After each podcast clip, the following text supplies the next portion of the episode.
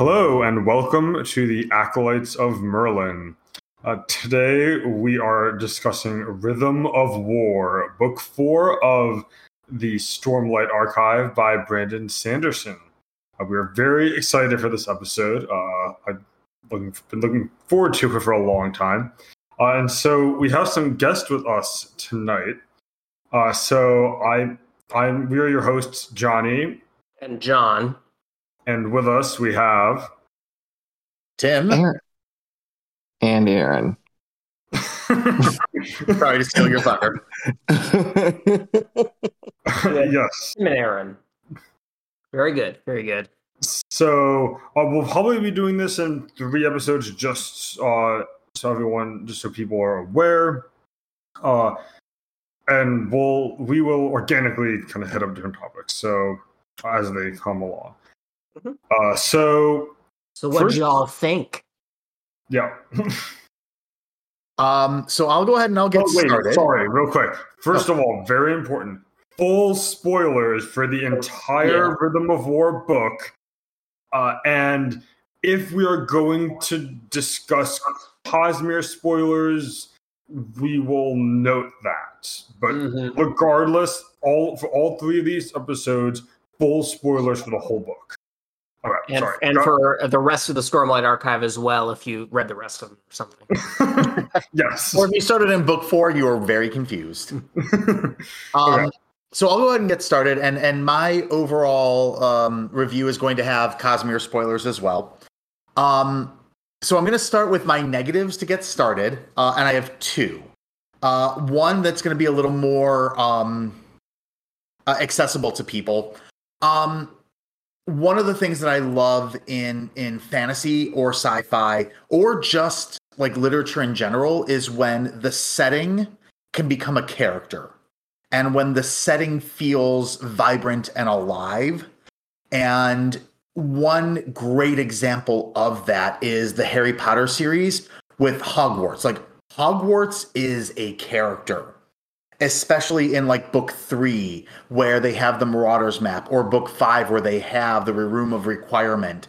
Um, because it plays such an integral role interacting with or being a foil for the characters um and you feel like like hogwarts is someone not a place and the first three books of the stormlight archives i had that sensation i felt like the shattered plains was a character.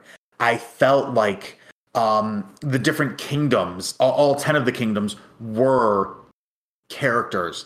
And and even even in book one um even in way of kings i felt like shadesmar was a character that we were introduced to that we just didn't really know much about um and i felt like with rhythm of war Even the flora and fauna. I just want to put that in there. yeah, no, Yeah. agreed, hundred percent. Uh, like, Yeah. the, like when when when Yasna says to Shallan, like, you know, like, how dare you go into there without any stormlight and like un, being unprepared, and and then Shallan like like talking about like she's like immersed in the sea of beads. Um, that set both the setting, but it also introduced you to this character, and I feel like Rhythm of War didn't have any new characters in the way of setting. Um, and I don't think that's it's a negative for me only because I, I like having that embellishment, but um, it, it, it's also unavoidable um, because book four was very much a, a pivot point. Um, but the tower didn't feel like a character in in book four like it did very much in book two uh, similar to shadesmar in book one book two the tower was like oh wait even we're- three with Oathbringer.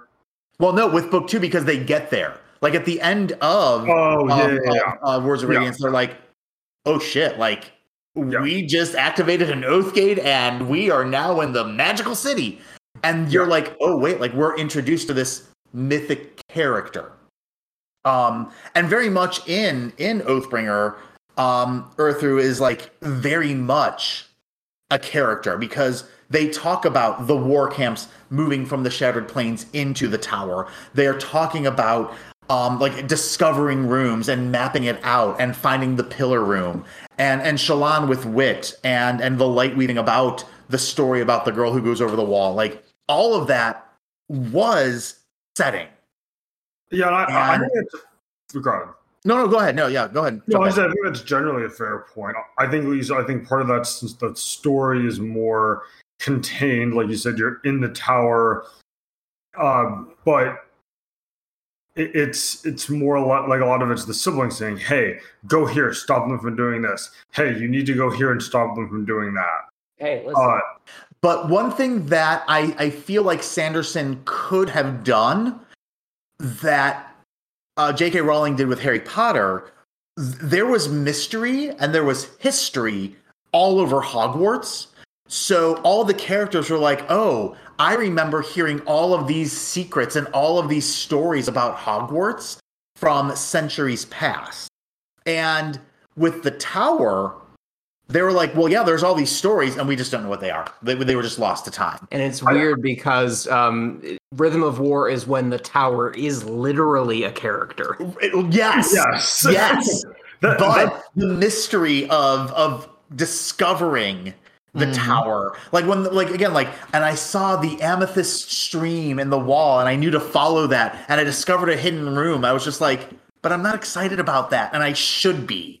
No, that Um, I, I think that's fair. I mean, in Oathbringer, you get a little more of that. In particular, as far as like the stories with the epigraphs of the drawers of the like Yeah. the different reflections from the different radiants. Uh, you get more. You get a little more of that. Um, even though even if it's just even if it's epigraphs, but Um, so I think that's my my first negative. My second negative, and that was the way he told the story. Um, because in the three previous books, there was consist like the characters were always like jumbled around, and like the plot threads were always interwoven. Whereas, excuse me, um, with with Rhythm of War, you had the Shadesmar, and you had Adolin and Shallan doing their thing for the first part and the third part. But like part two, like they don't even show up. They haven't really talked about. Um, the War in Emul, like it's just like it's there sometimes, and then other times it's not. And I really appreciated in the first three books where everything was happening, even if just like even if like someone just dipped in, even just someone checked in every once in a while to say like, oh yeah, this is what's going on over here. Um, Rhythm of War kind of deviated from that. I, I would Uh, additionally, oh, go ahead. no. I was, I was gonna say, sorry. Go ahead. uh, and then the other thing was, um, and I talked about this with you, Johnny, um, where I like I got like a good third of the way through the book, and I said, "Oh, it's really surprising that Sanderson deviated from his flashback um, trope." Because the first three books were so heavily reliant on that, but like I just got started with part two, and like there haven't been any flashbacks. Um, but such a big part of Rhythm of War had happened without any flashbacks. But the first three books, like the flashbacks were like front and center. So I think him starting the flashbacks a little bit later in the series, or sorry, later in the in book four, was a little uh, unconventional for the style that he'd set up. Um, I ahead. generally, I generally agree. I think we can get into that when we get more into like Venley and some of that. But I generally agree with that. I do want to push back a little bit on the structure thing because in Oathbringer, I would say the structure with how with what you were talking about, how he's telling the story, broke really broke away with Oathbringer. Uh, whereas with Way of Kings and Word of everyone's on the Shattered Plains except for Shallan and Yasna in Way of Kings. Uh, and in Oathbringer, you still have like you have the Kholinar mission, which is like I, I think there's a section where you, you see very little from a couple characters. Yeah, well, obviously in part four, I think you see almost nothing from not Shadesmar. So I think he starts deviating from having the characters intermingled in Oathbringer. It's just a little more pronounced here because they're not as interwoven as they are in Oathbringer. And they're even more physically spread out too.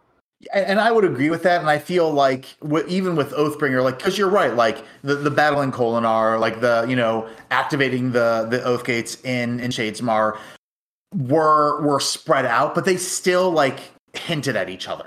Um, but I, I think at that point we're just kind of parsing things. Um, so I think those are like the two negatives. But now for my positives, I loved how much they that that Sanderson started integrating his other stories. I mean, I feel like he's doing more to start pulling all of the threads of the Cosmere together, and I really appreciated that. And my my reading experience was enhanced because of that. Um, and then I think that for me, as a recap, just overall impressions, I feel like Kaladin was wonderful in his character development. Um, 100% agreed. you know, when when Dalinar had to say like, "Soldier, I'm putting you on," and Kaladin like having an identity crisis, and Dalinar is the father figure saying, "Hey, every soldier experiences this, and the fact that like you've gone so far, and you haven't needed this, like, is a testament to testament uh, what you've gone through." Um, and and Kaladin having to grapple with that, I felt like his struggle was very realistic. I felt like Teft was a wonderful foil for him, uh, especially like Teft having like his struggles with addiction and coming out of addiction, having to then re-identify himself. Teft was a great role model for Kaladin for hey, here's how you reinvent yourself. And I felt like the family dynamic of Kaladin basically saying like, you're my parents and I love you, but my identity is separate from you, I think was also very well written. And I think the scene where his father like says like you murderer get out of my clinic um We're in was very impactful and Yeah. very realistic and I think both both Lirin and Kaladin w- were very realistic in how they reacted. I babbled long enough, so someone else go. Aaron, what what uh, are, were your impressions? Yeah, this this book it's something that I've always admired about Sanderson with this series is he continued to unveil more and more of the picture as the books went on.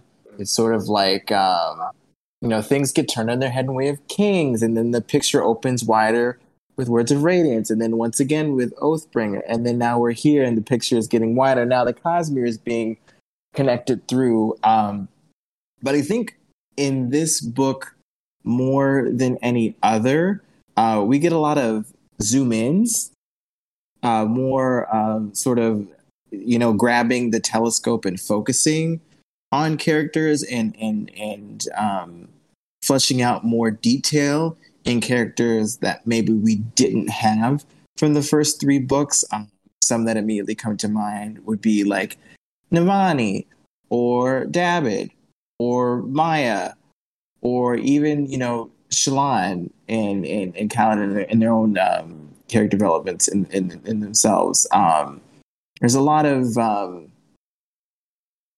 expanding on, on what we already have. And I think this is a very good um, penultimate book I Yes. feel like there was a lot of um, setup in this book, and I feel like you know, in the fact that knowing big picture, hey, this series is ten books, it's two arcs of five. This fifth book that's coming out in a couple years is going to, um, in a sense, conclude whatever part of this story that Sanderson wants to tell. Um, we kind of need to okay, A, get our stakes for the final book, and then B, um, you know, flesh out some details and kind of just do some.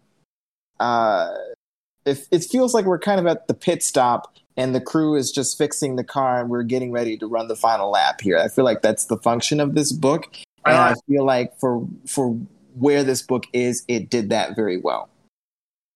Well, and going off of that with with the Navani thing, one thing that I loved about the Navani conversations with Raboniel was Navani in her internal monologue being like, "Oh, they, all these people have been around for centuries. They they didn't know that. or oh they they weren't aware of these things and i love that introspection because in like one sentence you were able to create this massive explanation of centuries past so i definitely agree like having that focus on navani and her as a quote unquote scholar really Mhm. illuminated a lot about the universe and the cosmere Yes. Yeah. And I like uh, what you're saying about like the tell kind of like going deeper into some of these characters like Navani and uh, Maya because it's it's showing it's also illustrating what Sanderson says about magic systems about going deeper into your magic system before you like introduce totally brand new elements both with characters with like Navani and Maya and like Dabbid and also like with the magic itself uh, where we just get really into the weeds, so to speak, with how the mechanics and the science of it work, of like the lights and the tones work. Uh, in terms of really kind of focusing a lot of like more of the focus, focusing more of the world. Yeah, I feel like we get a lot in relation to to science and some of the more um, intellectual aspects of the world rather than the uh, sort of um, battle strategy, physical conflicts between nations uh, that maybe we had in, in in previous books. I mean, it's still here, obviously, with with everything that's going on with the tower and also outside the tower. There's a lot going on outside the tower um, in the actual world of Roshar. But um, yeah, this this uh, this really helped kind of. I don't know. I'm trying to find my words. Lost it somewhere. Yeah, I, well, I, I, I think you, I think your pit stop analogy and what you were saying about less of the kind of big battles, even though there is a lot of battling and action sequences, makes sense. Also, given that you know Oathbringer ends with this really big climactic battle sequence, uh, and Book Five will, well, we'll talk about that, but probably have some sort of big climactic battle sequence of some sort Probably. uh, yeah, and so this, I yeah, like kind of resolving more some of the more char- a lot of the more uh, character driven stuff for some of the characters who might not be quite as pivotal and or, or who might have more plot things to do than deep character things in the next book. But yeah aaron what are some other characters that you felt like got a spotlight Or- that maybe hadn't in the previous three books Um, I think for me, um, a big one was probably Lyft. Um, I know Lyft had been involved in the first three books, but I feel like in this one, I kind of fully understand her um, very well in this book. I feel like um, we're starting to also see a little bit into Renarin as well, um, just with how he Yes. works. Um, and then also, I mean, this this is the Will Shaper book, so so Venli is going to get a lot more um, context to her as well, and um, and then probably another big one would be the culture of the singers and the fused and That was big. here, how yeah. their society how their society works. I feel like it was really important, especially in a a series. I mean, this is this is their world. You know, everybody else is just living in it. Um, learning, I don't know how things have worked.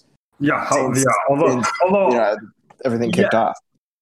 Um, well, I- I do want to get into that to bookmark that for a second. But John, what were your overall? Because I, I, I, I, I, before we get Yeah, too much into, So, before we um, get too much into the weird I um, uh, I I I would say that, but this was my um speaking as someone who doesn't who who really in, enjoys these books but it it doesn't like um I always feel myself a bit a bit distant from them and don't like invite them all too much into my um feeling of oh this is th- these are like be, becoming part of my life and part of myself. Mhm. Um, this, which I know is, is not something you can relate to, but um, the, the, um, this was probably my favorite, if for no other reason that it it's it's been um, improving each time. Um, Improving in what way? Like what capacity? um. Well, it is. I I feel strongly in saying that it is the best written book. Um. we Anyway, had that conversation already. anyway, um, it it just um from a from a technical standpoint, it has um more world grounded language in it. Um, there are more similes in it, um, and in universe idioms. So you have like I, oh, he used chulls a lot to um to take um to emulate sort of idioms in our world, like chulls pulling a cart, putting the cart before the chull instead of the cart before the horse, or stuff like that. Um, and and it also felt more in, into the world because there were fewer anachronisms. There were fewer phrases that felt like they were out of place and out of time with everything else. Um, so I really appreciated that. the most Um, immersive book. It it did feel like the most immersive book. Um, in that sense. In a different sense, um, I agree that especially after uh, Thaylen Field and everything that happened, it was also an especially introspective book, which I think we touched on. Um, and as a result, and and also as a result of um, the settings being uh, relatively few and kind of contained, um, means that one to your point, Tim, about it feeling like um,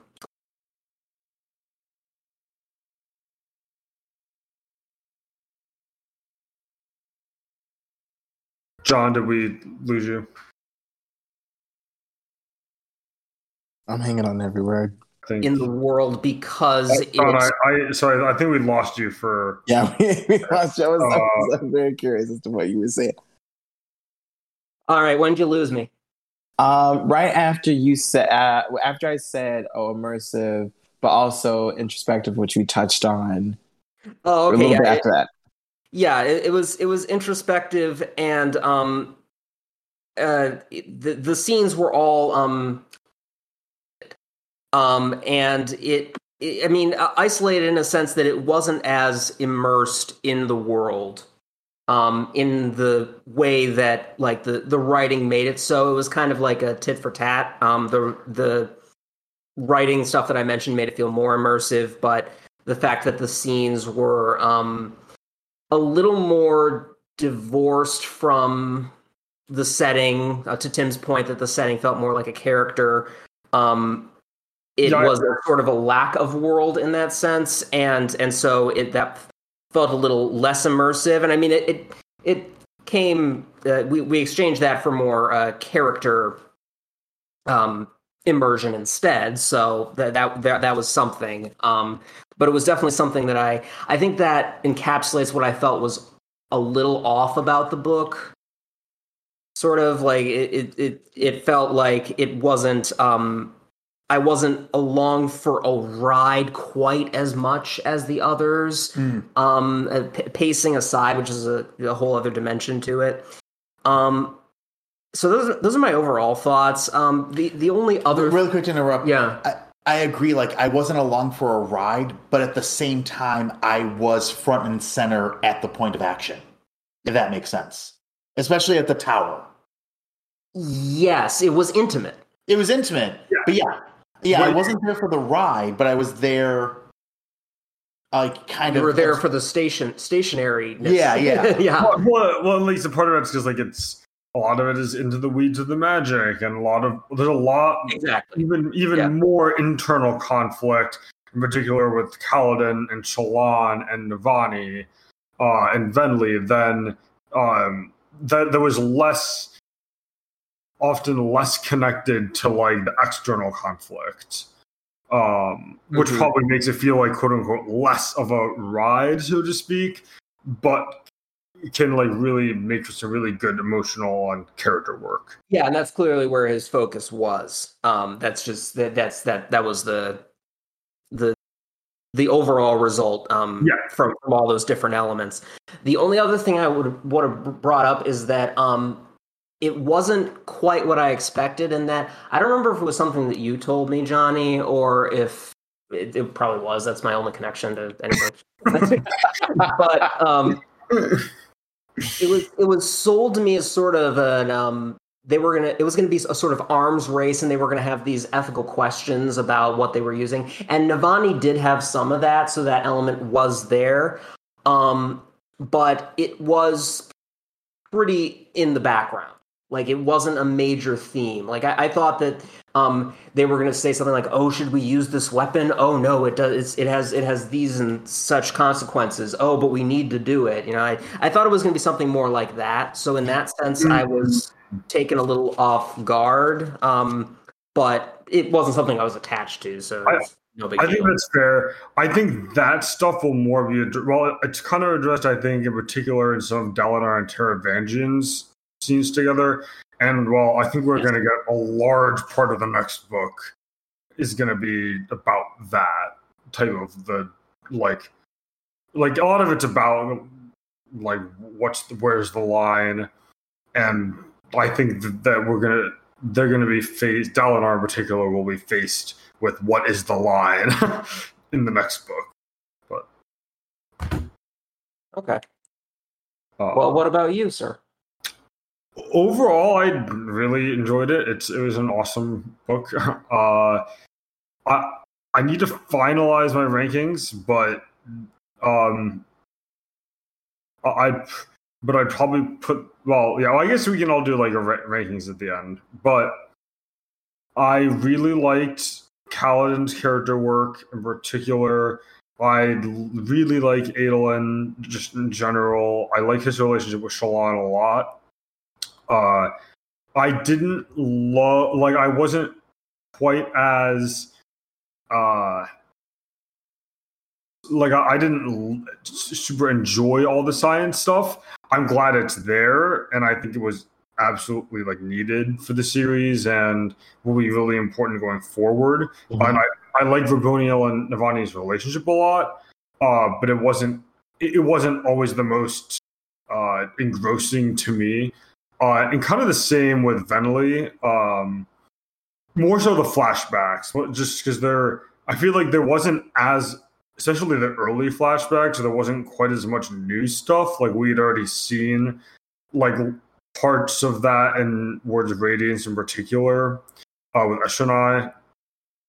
But but Ulim is great and creepy and evil, uh, and yeah, he, he was probably like my the most kind of engrossing part of the flashbacks for me, just in terms of keeping me engaged. Um, yeah yeah. voice in the audiobook Oh yes. Oh yeah. I, yeah. I imagine. Um, great- well, because they're just great. but uh, yeah. I the other standout. Yeah, I mean, t- we'll get into this, but Todium, the Taravangian becoming Odium twist is one of might become my favorite twist of sorts ever. Uh, usurping s- certain one or two Star Wars twists. Uh, but oh yeah, so that was kind of something I didn't love as much. Uh, and that's more just uh, more personal to me that it, I didn't click with me as well. Yeah, I thought all the war in Emul stuff was great. Like everything with Yasna is really cool. The Shar stuff is crazy and also very nopey. uh, uh, all the I really like Moash as a kind of a direct uh, foil to Kaladin, but like very direct, like in a just Braize is too nice of a place for Moash. Let's put it that way. uh which is damnation for the for like it's damnation slash where the fused go after they die between desolations and the heralds. but um, yeah, that's really cool. The fourth ideal is really cool. Yeah, and we'll touch on a lot of some of this more, but Yeah, and I, I do agree with the it is his best written book comment. I think that's I think that's rings true. Uh in terms of like how intentionally he places things or writes certain scenes or characters.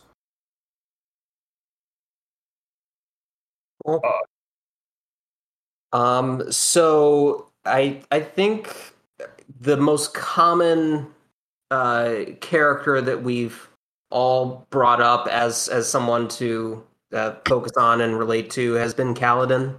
Is that fair? Yes, I Yeah. think. Yeah. with, with a secondary of Navani. Like, yeah, it's being like number one, Navani is definitely number two. well, Okay. and it- it's funny because it's Venli's book, but it's really kind of it's really Navani's. I think. yeah, it's it's it's it's a stealth Navani book. And- And I feel like be, the reason being is that we saw so much of uh, in- in books one, two, and three of those flashbacks. Like we knew what was happening already. Like Kaladin's flashbacks in book one, we hadn't experienced yet. And Shallan's flashbacks in books two, we hadn't experienced yet. And Dalinar's flashbacks in book three, we hadn't experienced. But in book four, like, no, we we were in the Shattered Plains. Like we we knew everything that was building up to the the assassination and and seeing everything that led up to the uh, exper- uh meeting the the Parshend and, and all that stuff. So it, it wasn't anything new, really and truly, Yes. if that makes sense. Yes. So, all right, we'll go come bookmark that. Let's go start with our boy Kaladin. Yep. Yeah. Um, I found myself thinking about him a lot. And when, when I when I wasn't reading, I was like, "Is is is, is he going to be okay?" Um, okay. yeah, I, I, I, um, especially when you know he's in in his room, clutching his head, not able to escape himself, um, was really, really well done. I Um, absolutely yes. yeah, it, it was I- it, was- it was great. Yeah, I I think yeah, I, I think that seems really important and really well done. Uh, and it's important to see him at his low point. Uh, and funnily enough, this the his arc was supposed to just be even darker, but Yeah, Well, that's right. I remember that. like basically Mhm. because of 2020 like a lot of the like beta readers and like or people in the editing process or basically because it was also like during 2020 that they would have been doing a lot of this work. Uh, saying like hey like this is too much like with what's going on right now. Uh like in the actual in the real world. But yeah i i like uh, not like but i think that it's important that he especially in that scene that we physically see him broken in that room and i absolutely adore the entire scene where adolin comes to basically f- talk, talk Kaladin into uh coming out going out to the bar with him and Shallan. oh yes. I love that entire sequence. Uh, and I also just love the whole bar sequence after. But yeah, it's really, really good. Uh, and it's also like adorable that Syl sought out Adolin because he was one of the only people that Kaladin wouldn't boss around, or, that, or that, that wasn't afraid of him. Yeah. yes. Um. So we so we get a lot of good stuff there, but obviously his his biggest plot thing and, and the place he spends most time in is um being basically being the main character of Die Hard. Mhm. Um. He's yes. he's he's he's in the tower. It's it's taken Mhm. over, and he's and he's and he's doing his thing. Um, and I thought that that was an interesting concept. Um, it it was a bit limited for me in how interesting it made the reading. I mean, like I I I en- enjoyed what it was trying to do, but it it a- as I was reading it, it it didn't seem like much was tr- changing from moment to moment um, for me. So it, it- I was a little unsure about that part. But I love that he was. We've already talked about the uh, a bit about the confrontation with his father, which was which was really good. Um, I love that he took a scalpel and used the Yes. scalpel as the weapon. Yeah. Very very smart move. And while As he said, like, hey, so can you become a scalpel? right. Yeah, that was great. I agree with, especially with when they're in the tower, uh, that that it does feel like the fight scenes with Lezian at all get repetitive. Uh, Yeah. And as cool as they are at points, it does feel like okay, we're we're gonna fight over another node. Okay, like they all kind of starting to blur together now. uh, but it, uh, but but like that's second, or but it, it works and it is fun that it's the Die Hard setup is fun. At least uh, it felt like with the nodes, even though it was like this is the next, you know, this is the next, uh, Video Uh, game this is the next video game task to complete. yeah. it, it was um at least it felt like he was barely getting it done each time That's true. Yes. like Yeah. really hard and that that that definitely helped with those Yes. scenes But there's also something to be said for um, knowing that your boy Kaladin is always going to succeed. Um, Except he doesn't. He doesn't succeed in Oathbringer, but well, sorry. yeah, yes, but well, he he doesn't. Well, he doesn't succeed in what capacity is kind of the thing. It's like yeah, I, I, I mean, yeah. Kaladin is is like the like will always land on his uh, on his feet. Um, but with with everything that was being thrown at him, you you always knew that like in the end, at the end of the book, things were going to be okay. Um, so even though they're like, oh, like the second node has been destroyed, the third node has been destroyed. Oh wait, like the fourth node is being corrupted. Dot dot dot. Um, you always knew that things were going to turn around. Um, I would have loved to have seen, you know, them get like evicted from the tower and like all of the night uh the Knights Radiant get expelled and like book 5 being okay well now we need to retake the tower. Um but that that just wasn't part of the purview. That wasn't going to be the scope of work for this epic storyline Well, and and in uh-huh. any story, unless you start out with like an anti-hero or you're like deliberately creating an experience where you want your reader to like be unsatisfied, any sort of work is like even though they're like they're going to be at their lowest point, you know they're going to pull through. Yeah, and I, I think. Well, I think part of the reason that he didn't maybe didn't do the they kick all the radiants out and completely take over Urithiru is we're kind of getting that already with Kholinar uh, to a degree. So I think it, maybe that would have felt a little bit samey. Not not entirely because it's like more devastating because you know they lose all the oath gates, but uh, and lots of other stuff. But yeah, but that's that's a fair point.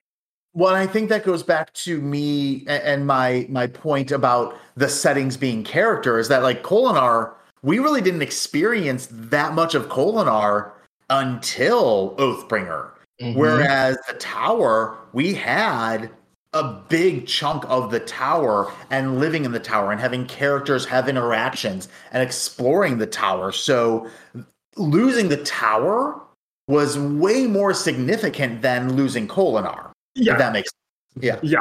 You could pass Kholinar off as sort of like oh that's has emotional connection but like as far as like our character our heroes going to victory it's, it's sort of a thing of the past where you made it very clear how important Urithiru was Yeah. Yeah. Uh yeah. I, I think that the reason the Cal like Kaladin's the plot stuff with him being a little more repetitive is okay because the he, he because the real focus is like his struggle with depression and and PTSD and and kind of, and Moash's con, slash Odium's continued temptation and pushing him. I, I think that that emotional. Oh, sorry. You say something? I know. Yeah, the emotional core of that was really compelling and done really well in a way that it kept me really engaged with uh, all, Kaladin's character, like despite some of the plot, more plot based stuff with the nodes not being quite as gripping. So a comparison that I want to make with Moash and Kaladin is Professor Xavier and Magneto. Uh, no. So here's here's here's what I want to go. Like, is that Moash is just like Kaladin's my friend, and I just need to explain to him and show him that he's Mhm, wrong, Yeah. so that he can come and be his true self. And isn't that what Magneto's doing with Charles Xavier the entire time? I think that mm, I think there's a lot of different. I, I'm not gonna like that because Magneto is. th- okay, there are parts of Magneto where, like, at least philosophically, you kind of get, oh, I see why, I see where you're coming from, and maybe why you're doing certain things to some extent. And Moash starts that way. Can you look at Moash after he kills Teft and say he's like Magneto? He killed Teft because he felt like it. Basically, he didn't. He didn't have to kill Well, no, he killed Teft because Teft was Well, an obstacle Kaladin. for him to getting through to Kaladin. Yes, yeah, yeah. He he, he broke Teft to get to Kaladin, but like he, he was going to do the same thing with like Lirin. Like it, it was, but but it was it was like basically it feels more personal. Whereas It like Mag- I think part of the reason it feels more personal is because um, with Magneto, there is a selfless element to his goal. You have um, he, he he wants to create a better society society for his kind, yes, whereas Mo, there there is nothing but selfish need for Moash, both both in his um, need to become without pain so that he can't be hurt, and nonetheless to still kind of have a friend to share that with him and ever it takes. But but is what about justice? His grandparents were killed by. There's that. So and, and is he no different than the Skybreakers?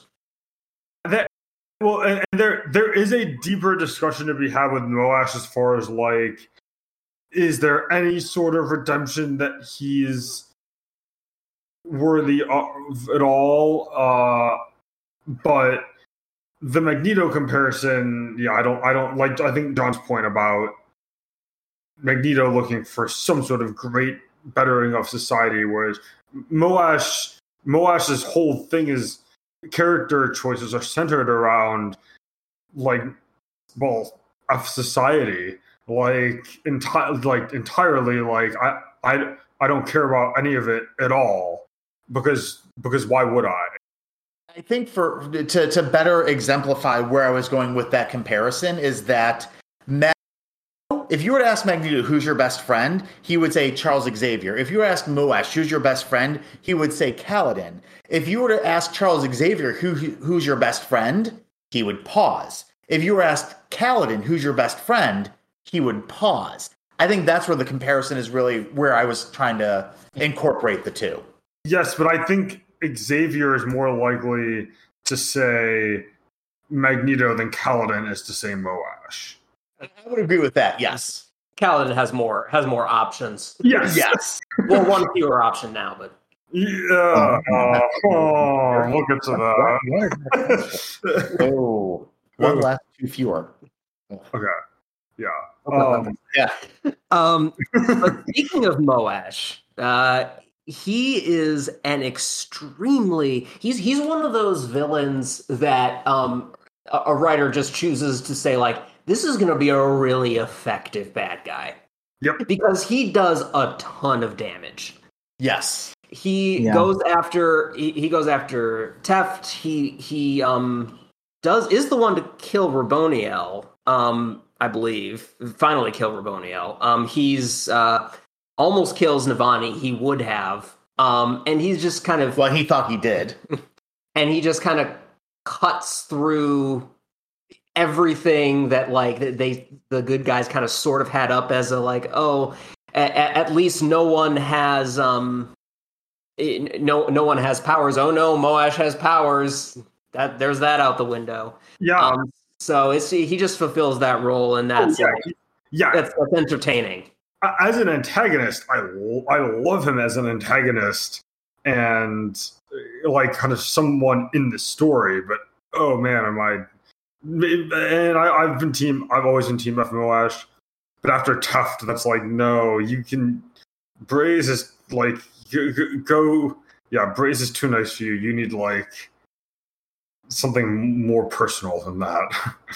well, and, and one of the reasons why I, I want to continue like the the Magneto Charles Xavier thing is that Moash says to Kaladin, it's like if you just saw the way that I do, we would be best friends.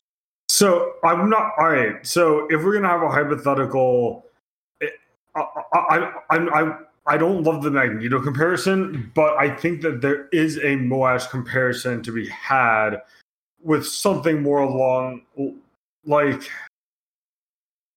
and maybe like I think of it more in terms of a larger redemption thing because I uh I but I but I still I still think that he he's still kind of like oh well Kaladin is my best friend but if he kills himself then he and, and chooses not to join me then he kills himself and chooses not to join well, I, I don't know that I want a redemption from Moash because no, no, I I don't. Because uh, when when he's when when he slips away and he's like lying there and um, the fused come and rescue him and he has that moment of clarity where he's actually feeling regret and remorse the first thing that he thinks is not oh my God, I wronged people. It was, I don't want to feel this. And how I want to go back to not feeling anything.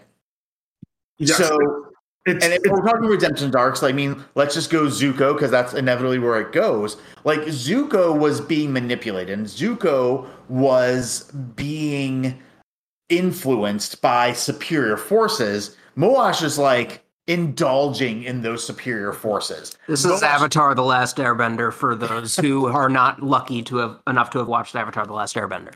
Yes. Uh, but Moash is oh, mature enough and adult enough. Ignore that one. Go ahead. Sorry, sorry, Tim. Go ahead. But Moash is mature enough and adult enough to say, "I am going to die on this hill that Elhokar killed my grandparents."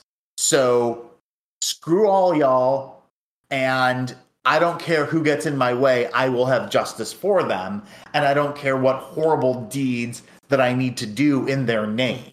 Oh yeah, Elhokar. That's that's the other major damage one I was thinking of. Like Yeah, well, and well, plot wise, Jezrien, but they're Oh yeah, jeez. But but but he was he was not uh, he was not a threat to Odium in that state. But Moash still killed him. it still had a huge impact. Yeah, with yeah. It's still, it's still all the heralds were like affected by it, like around the world. But yeah, I I agree. I don't.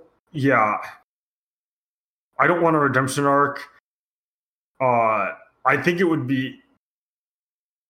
I I don't. I just I I, I part of me thinks this arc is going to be resolved. In the, what? Hello. I think it would make sense to um, have uh, talk about the one who called him such. Yes. So let's move on to Navani. Yes. So we'll, we'll table and watch. I might I might want to come back to him at some point. Mm-hmm. But yeah, and yeah, and and Calvin because there's still other stuff from him. But yes, it is basically Navani's book. So yes, agreed. Yeah. Um, so uh, my, my overall thought with Navani was, um, what couldn't she do? Like, what wasn't she amazing at? And that that's not a negative. I don't want to make that presented as a negative because um the entire time like she was oppressed. Like she was just like, okay, like I'm I want to do what I can as a queen and I can't. Um and I think she was incredibly resourceful um, and I think Sanderson did very well to make her a incredibly resourceful, powerful, charismatic, can do everything character in the worst possible of circumstances and make that believable. It made it believable because let's be honest, she messed up most of the time. Yeah, But it was only because Raboniel is so dangerous. yeah. I mean, Raboniel is how many centuries old? Like, Yeah, but I, I also like that like Navani was just like, yeah, she's got like eight thousand years on me, mm-hmm. and I like that they acknowledged that. Yeah, R- Raboniel's their relationship is great. Well, and you say so. She, what can't she do? And it's tr- kind of true, but also with Nabo- Raboniel's help and nudging, and with the siblings' help and nudging. Now, it is all mo- mostly her that's doing the legwork for like this a lot of the science stuff. Right. But but but uh, basically, I'm, I'm saying that's all that to say that she's not like a Mary Sue. Like Yeah. she has, like it, like she still need like she still needs to, to work with Raboniel and with the sibling to accomplish the different science and plot stuff that she does. Uh, and she also, you know, through accomplishing the science stuff, she's also helping the fused. uh with the anti-investiture stuff as well, but And uh, we should, uh, what what about her imposter syndrome too? That was that was something that was something that um, uh, pe people that I've talked to have really uh, related to. Just, Well- just the, the idea of uh, did it relate to you, Aaron, or did you did you have you talked to people as well? Yeah, I mean, just even from the moment um, that I heard part of the prologue all the way back um, in in 2019 before the book came out, um, just knowing sort of the circumstances of Navani um, having that sort of um, nagging pressure from Gavilar, you know, that Gavilar's not a. Gavilar's dialogue was He's- phenomenal in that. so good. Oh, it was so great. good. It was great, but he's Ugh. oh, he's such a. ugh. I mean, just the things that he said to her, I just, I, Yeah. It was so realistic, but it was also like, I can completely understand. And it definitely sounded like this was not the first time um, that maybe conversations like that had happened before. Um, No, I agree. It's it seems to be heavily. Yeah, that was the implication. I agree. yeah and you know just to go through through years of that and sort of conditioning yourself to believe that all you can amount to is just this you know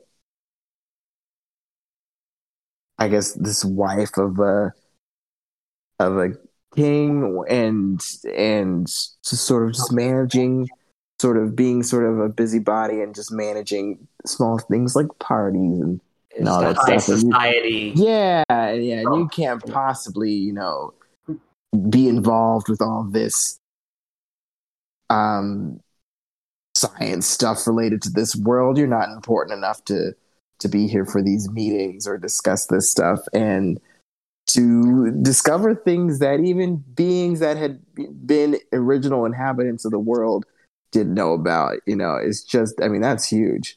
Oh yeah, yeah, like the whole yeah. You you can't be a scientist. You just think you're a scientist, but really you're just throwing money at them because that's all you're capable of.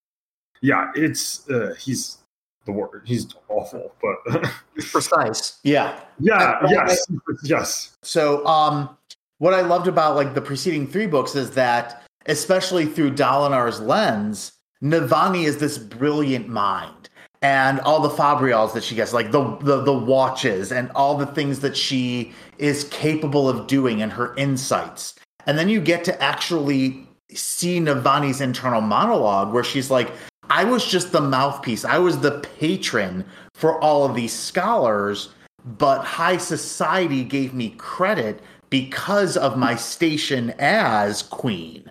And I really appreciated that imposter syndrome of Navani acknowledging everyone thinks that it's me, but it's every all these people that are like tangential to me, but I get all the recognition because I'm the queen. And I really liked Navani struggling with that.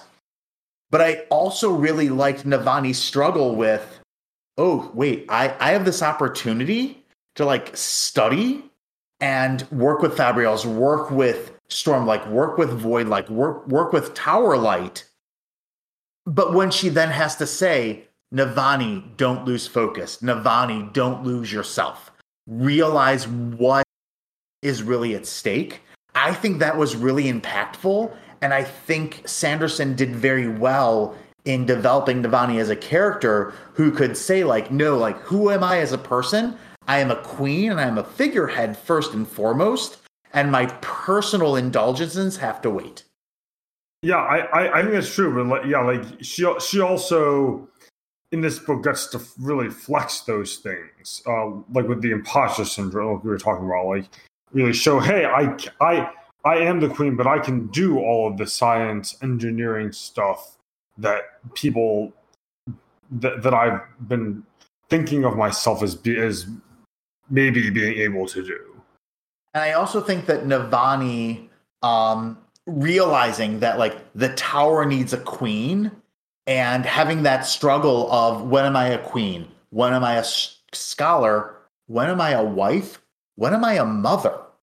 And one thing that I think Sanderson benefited from from having like the little I don't want to say it was a time jump, but like between books three and four, there's the but like Navani is able to grieve for Gavilar or uh, Elhokar in in between books three and four. So you don't need to see her shed tears for her lost son, especially since in the epigrams you see her shed tears for Jasnah when she feels like I lost my daughter and I was so distracted by the yeah. loss of my daughter that I didn't see all these other things coming toward me. And because there's specifically an epigram that actually says that. Um, but I'm glad that like they had so many facets of her as a character. She's a mother, she's a queen, she's a scientist, she is an intellectual, she is a friend, she is a lover. Um, she is a, a cruise director and like uh, when I say that, and it's like when Kaladin's just like, I don't know what to do, and Navani's like, look, let let me organize all these things. Kaladin, just listen to what I'm saying. I'll take care of everything else. Um, Navani wore so many hats, and she did it flawlessly. Um, and I think Sanderson wrote her incredibly well in that capacity. Yeah, yeah, it's yeah, yeah. Like you, you do sympathize with her a lot, especially by the end of the book.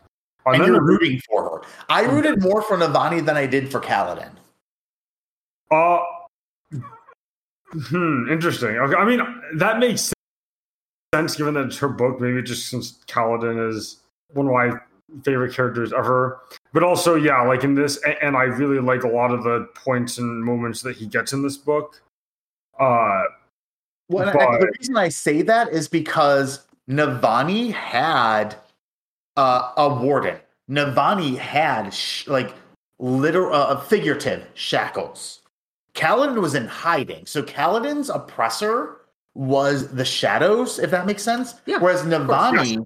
had yes. actual physical um people overseeing her and watching her. So I feel like for for me, it was like, oh, like I really want Navani to overcome the the oppression that he she has from multiple fronts. Whereas with Kaladin, it's like I just want point. him to succeed on the mission. Yeah, that's no, that's a good no, that that's a good point. That there's more that Navani has more things that she's juggling and figuring out both within her identity and plot wise with the tower. Uh, I do want to. We should. Do we want to talk about? I think we should talk about Raboniel now while we're yeah. kind of on Navani. Okay. Because uh, they go kind of hand in hand, I think. Yeah. Uh, um. Not only uh, so we get um her with um because because as you said Tim um it really becomes clear that she's she has all this history behind her. Thankfully, we all we get to see the anguish that comes from that history yeah. or can come from that history as much as the benefits.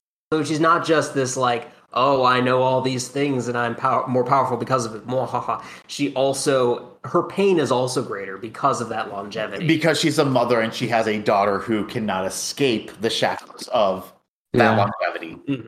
Oh yeah, that that that made her instantly not like sympathetic to in the, to the degree where I understand what exactly or like why you're doing some of the big picture things, but I understand it. You, you just want to end your daughter's suffering.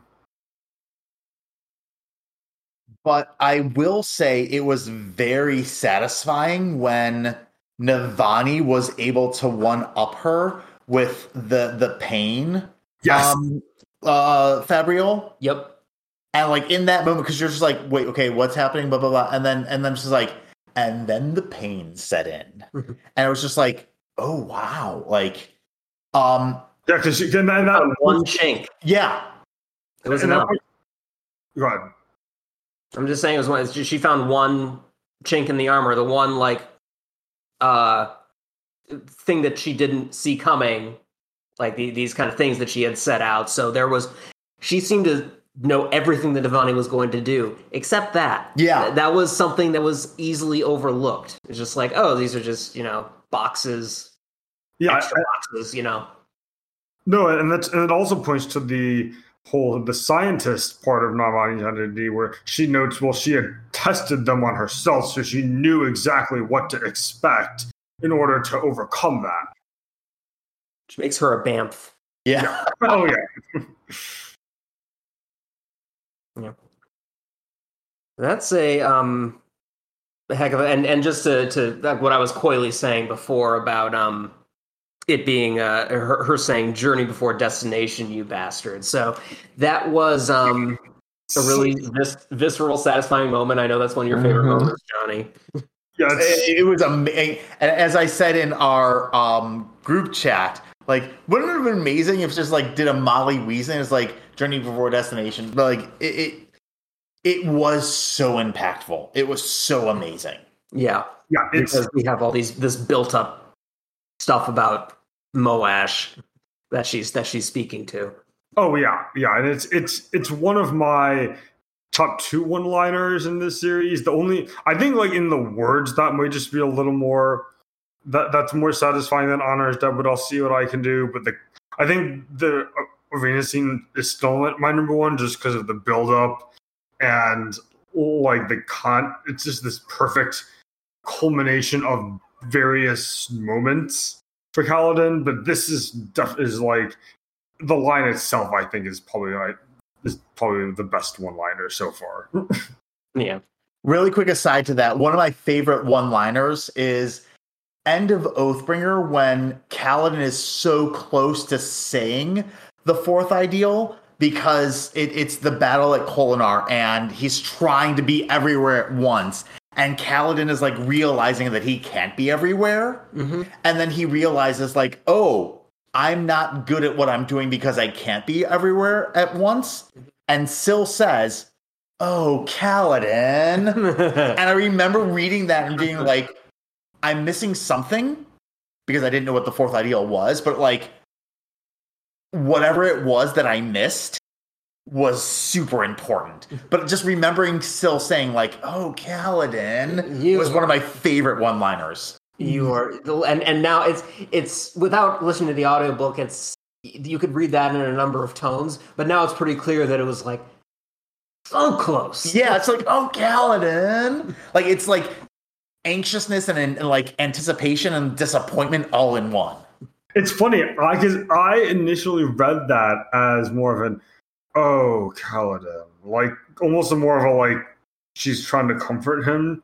yeah, that was that was the first instinct, my first Oh. instinct too. Well, and that- I, I Ah, really yeah. like that because for me, it was just like, oh, you're, oh, dude, you're so was, close. It was like, it was like disappointment and comfort at the same time. Yeah, you know, it, yeah, because he was obviously right there. Mm. Man, Yeah. Well, so one thing we haven't discussed at all in, in tonight's conversation is the Shadesmar expedition. exactly. Yeah, exactly. Um, And do we have time to discuss that? Yeah, I'd say we can go into that a bit. Um, we have uh, Adolin first and foremost, um, which I really like what they do with him. Um, I I like how um, he has this. Sanderson kind of has this problem of you have this kind of uh, stereotypically handsome knight character who's put in this situation of being lacking something that all of the other important soldiers have so he's kind of relegated to it. And it would have been a possible direction to take him into this like sort of bitter place like oh i'm not good enough but it really more manifests as a sort of minor insecurity which i like because yeah. um that that's more true to his character he is he is at, at heart an optimistic person so I, I think that it's more realistic for him to just be like to, to him for him to sort of regroup and to be like, okay, I I don't have as much pull in this area as I would like. What else can I do? So that's sort of his character leading into this whole negotiation thing where he can be like, maybe I'll find my purpose here. Maybe I can do something for the cause that's a little more broad um, and then it just so happens that his good nature ultimately comes through for him in the end because it is his work with Maya that makes it so that that scene happens with her. Yes. Uh, first of all, I loved that point. I love uh, Adolin as everyone's cheer- cheerleader. Uh, yeah. in particular, fashion designer. What? Slash fashion designer. Yeah. Right, yes, yeah. Yeah, I think that's like both like for Kaladin, but also obviously a lot with Shallan as well, and and Maya. uh, but that's a little different. But yeah, like I, I just like yeah, I really like Adolin as I, I I put him up there with Samwise Gamgee in terms of like fictional characters that I would want to be friends with. Very true. Yeah, so there are many characters uh, definitely in this series that where you're like, yeah, it's interesting to read about, but not really to have a beer with. Yeah. Right. yeah. yeah. I, I, do want to touch again on the bar scene with Adolin. I'll probably touch on this again with Shallan, but yeah, I think that that scene with him, it's while it's not any of the big things he does in Shadesmar, uh, with the stuff on lasting integrity. I think that it's still that that bar scene is kind of encapsulated with how he's able to just kind of him being his optimistic self is what Kaladin needs to not be alone, and what uh and what Shallan and her and her alters need to work through what they're working through. That's very true. Mm-hmm one thing I do really appreciate is that Sanderson very well established that pattern was not Shallan's first spren because th- both in um early on um and I think it was beginning of um of um Words of Radiance where Shallan's like, "Oh wait, like I saw something floating around on the the you know uh, the cabin of my boat and and pattern acting like a new spren and then you're like oh but like pattern's been around for forever and like having that sort of like um that sort of incongruity it was like wait no no no pattern acted like a new spren because pattern was a new spren so testament being shallan's original spren it, it made sense to me and i was okay with it because Sanderson took the time to say, like, no, I laid everything out and um, it was actually my plan from the very beginning, and I really liked that. Because early on, I was really annoyed when Radiant and Veil were just like, but Shallan, shouldn't we tell them about the really big truth? And I'm like, didn't we just do that in book two? Like, didn't we uncover all that stuff in book two? That's like, what I was thinking too. Yeah, it's just like no, yeah. like you, you uh, killed your parents. Like I got that. Like what else is there? But I really liked that. Like my frustration was resolved in that Sanderson said like, no, reader, like I know that that was like the first thing, but there was another thing as well. yeah, I'm like I, I you've you've proven yourself to be good with reveals. I trust you. Right. There is something else here. You're not just going to be like just do the same thing over again. So, I, yeah. I, de- definitely felt that. Um, I did. I I didn't see any of that really early stuff. I will say that I saw pattern being sus. Um, before it was before it was like oh maybe before she literally said oh maybe it's pattern. Um just because he was being kind of shifty and crafty. Mhm. and then you also had the um the other cryptic and i was like it's another cryptic it's a dead eyes that's probably the uh, the other spren. So so so it it was fairly clear to me i i guess um so Yeah. Yeah, I- I'm with you, John. As far as like, I didn't catch the early stuff, like in Way of Kings and Words of Radiance. Uh, yeah, I, I didn't quite get to that, but it it's there enough, and yeah, there's enough little seeds, like you'd said, and with something being up with pattern that it the it works. The reveal itself, I think, really works. At least like how that Yeah. scene was written.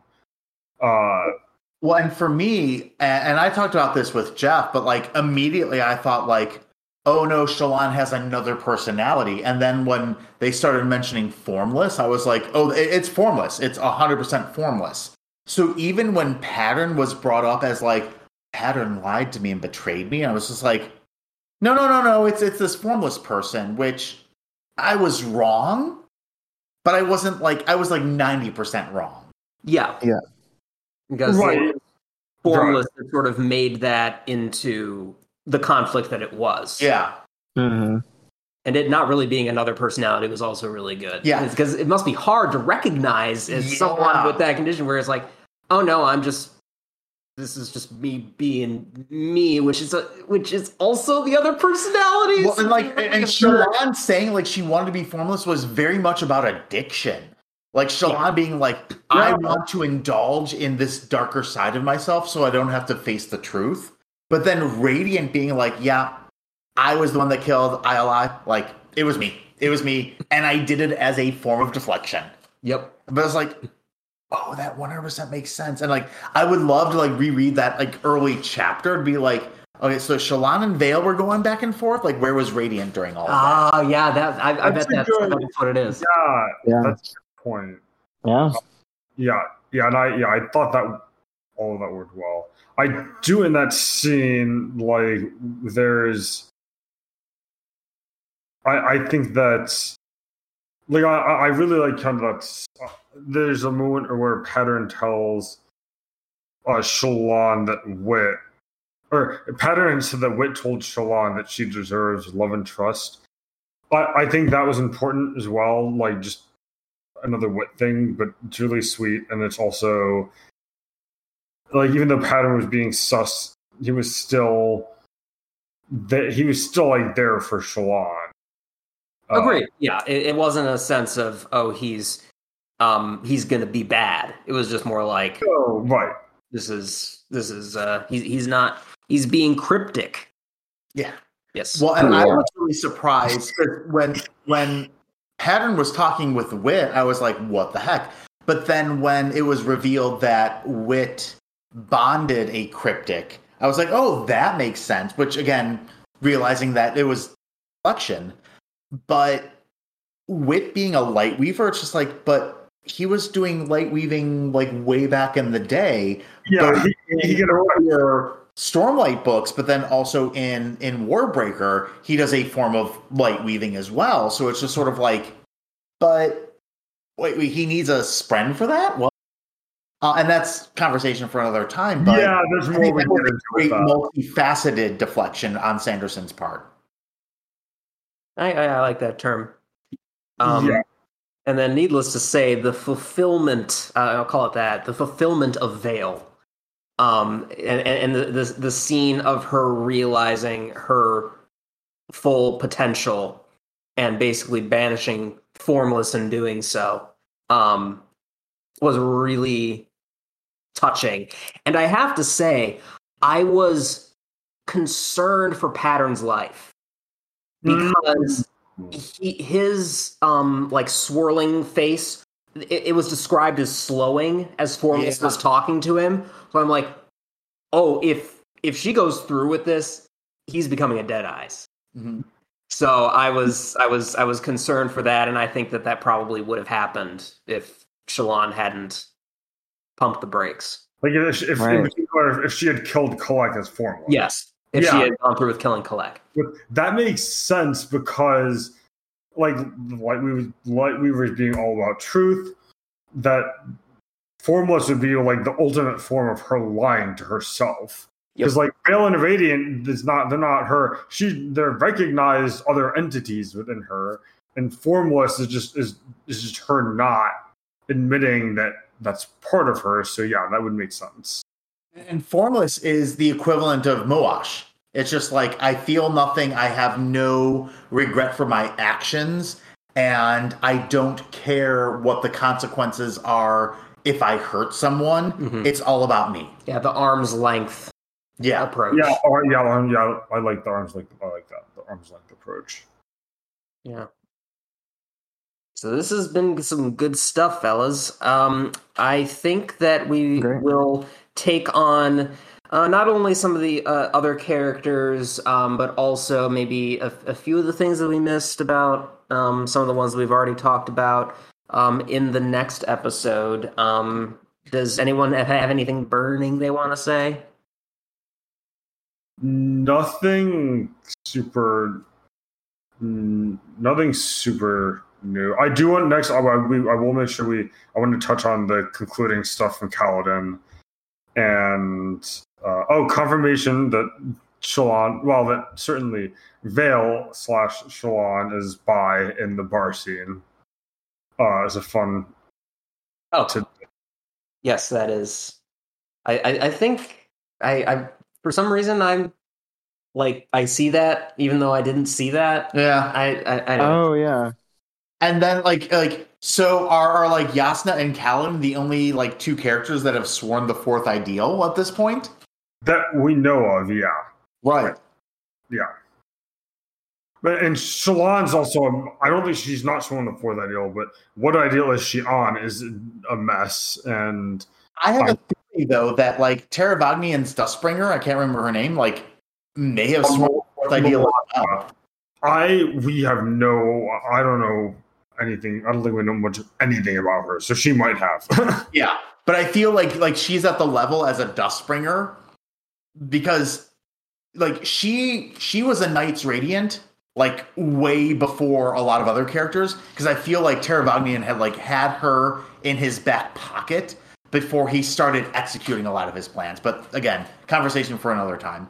But yeah, I feel like the the magic systems and where the Knights Radiants are and um we, we barely talked about the sibling and Navani. We didn't even mention Navani as a bondsmith, so we have a lot to keep going with. Yeah.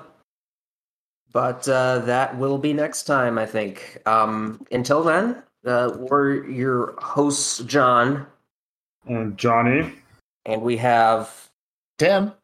And Aaron. And we'll see you next time.